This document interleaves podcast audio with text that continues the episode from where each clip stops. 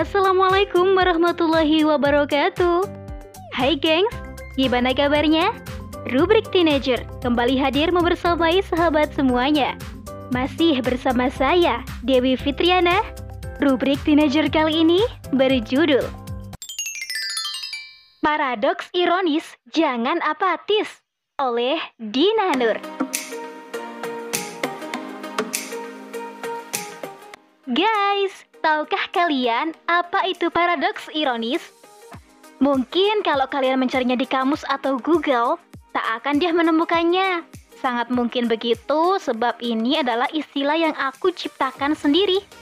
Eh, memangnya kamu siapa? Kok bisa-bisanya membuat istilah sendiri? Pasti kalian bertanya begitu kan? Well, I am nobody. Itu bukan hal yang penting. Poinnya adalah apa yang akan disampaikan. Kurasa sah-sah aja sih membuat istilah sendiri yang dipakai untuk sendiri.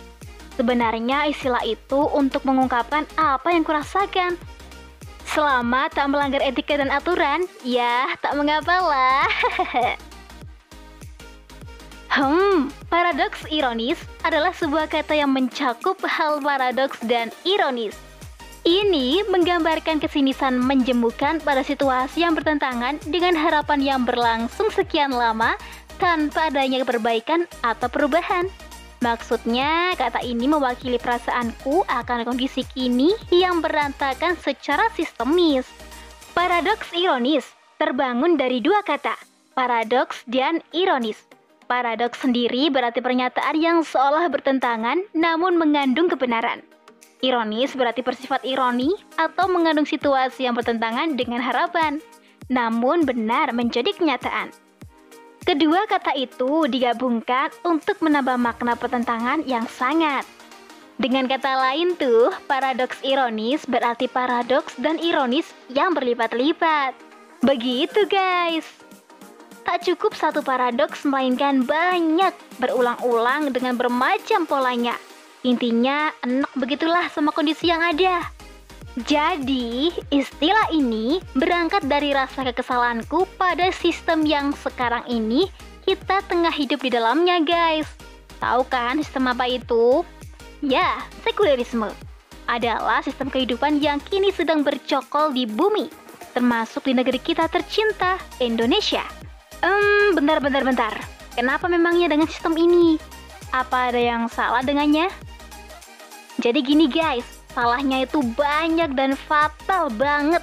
Tapi memang benar kok, sistem ini kalau kita mau menyadarinya dengan pikiran yang jernih, akan ditemukan segala kesalahannya yang membuat kesal, jengkel, dan marah.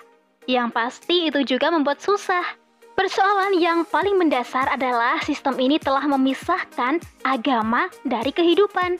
Ya, kita tahulah Allah yang menciptakan manusia. Seharusnya aturan Allah lah yang dipakai, bukan malah membuat aturan sendiri yang salah. Nah, aturan yang dibuat berdasarkan kepentingan masing-masing itu sangat rawan menimbulkan konflik dan berpercahan. Betul kan? Demokrasi misalnya, yang merupakan sistem pemerintahan dari sekulerisme, itu melahirkan manusia-manusia yang plin-plan dan hipokrit mereka membuat undang-undang yang katanya sih untuk kepentingan rakyat. Tapi nyatanya rakyat justru kesusahan karenanya.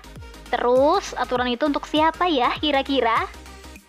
Wakil rakyat yang katanya mewakili aspirasi dan kepentingan rakyat pada banyak fakta yang ada malah menampik apa yang disuarakan oleh masyarakat. UU Ciptaker, UU Minerba, dan masih banyak aturan lain yang ditolak oleh rakyat justru tetap disahkan guys. Jargon dari rakyat oleh rakyat dan untuk rakyat menjadi pemanis semata.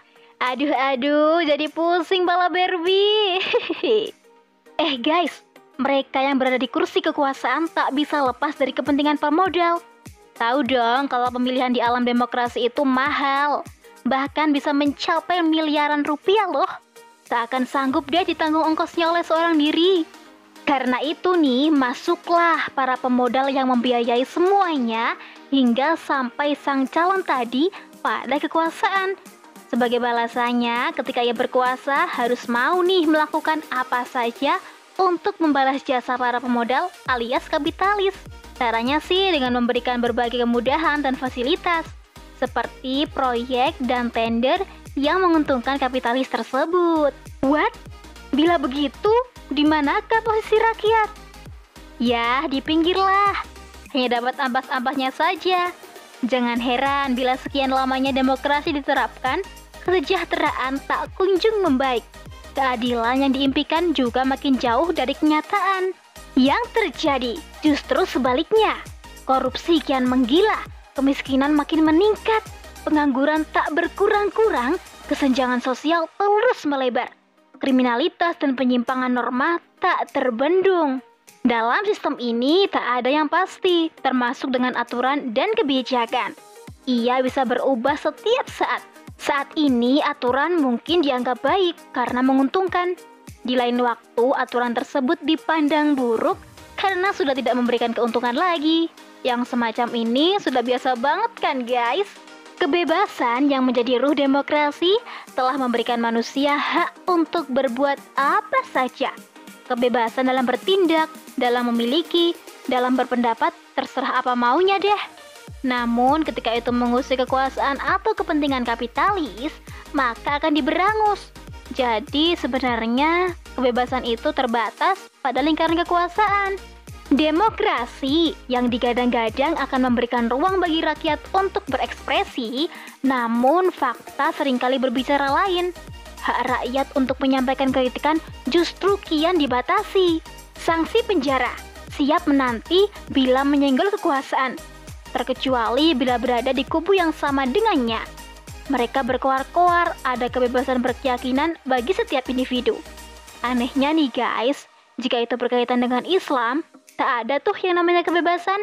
Maksudnya, bila kita ingin menerapkan aturan Islam secara kafah, justru dihalang-halangi. Beragama Islam tak boleh terlalu katanya. Yang moderat sajalah.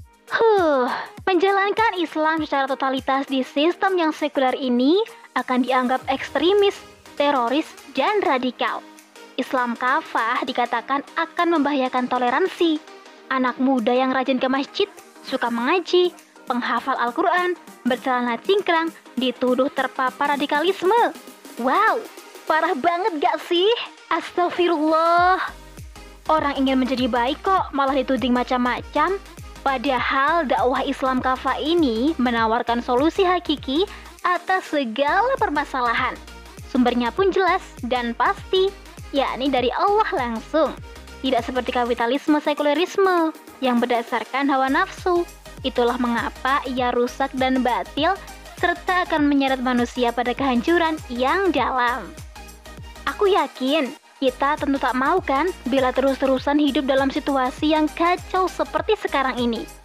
Lihatlah sekeliling kita, banyak kemaksiatan terpampang secara nyata. Muda-mudi berpacaran tanpa malu-malu, sayang-sayangan seolah sudah sah menjadi pasangan. Gaul bebas dibilang keren, sementara yang suka mengaji dianggap ketinggalan zaman. Begitu parahnya keadaan ini. Sebagai generasi muda Islam yang peduli dan cerdas, tentu tak boleh kita hanya berdiam diri, skeptis, dan apatis. Kita nih harus terus berjuang memperbaiki dunia yang rusak ini.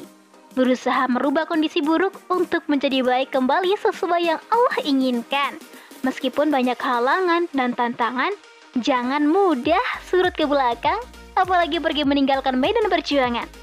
Pantang mundur bila layar telah terkembang. Perahu dakwah harus terus melaju hingga menuju tujuan yang satu. Kehidupan yang indah dalam balutan syariat kafah di bawah naungan daulah khilafah Islamiyah adalah impian yang harus diwujudkan.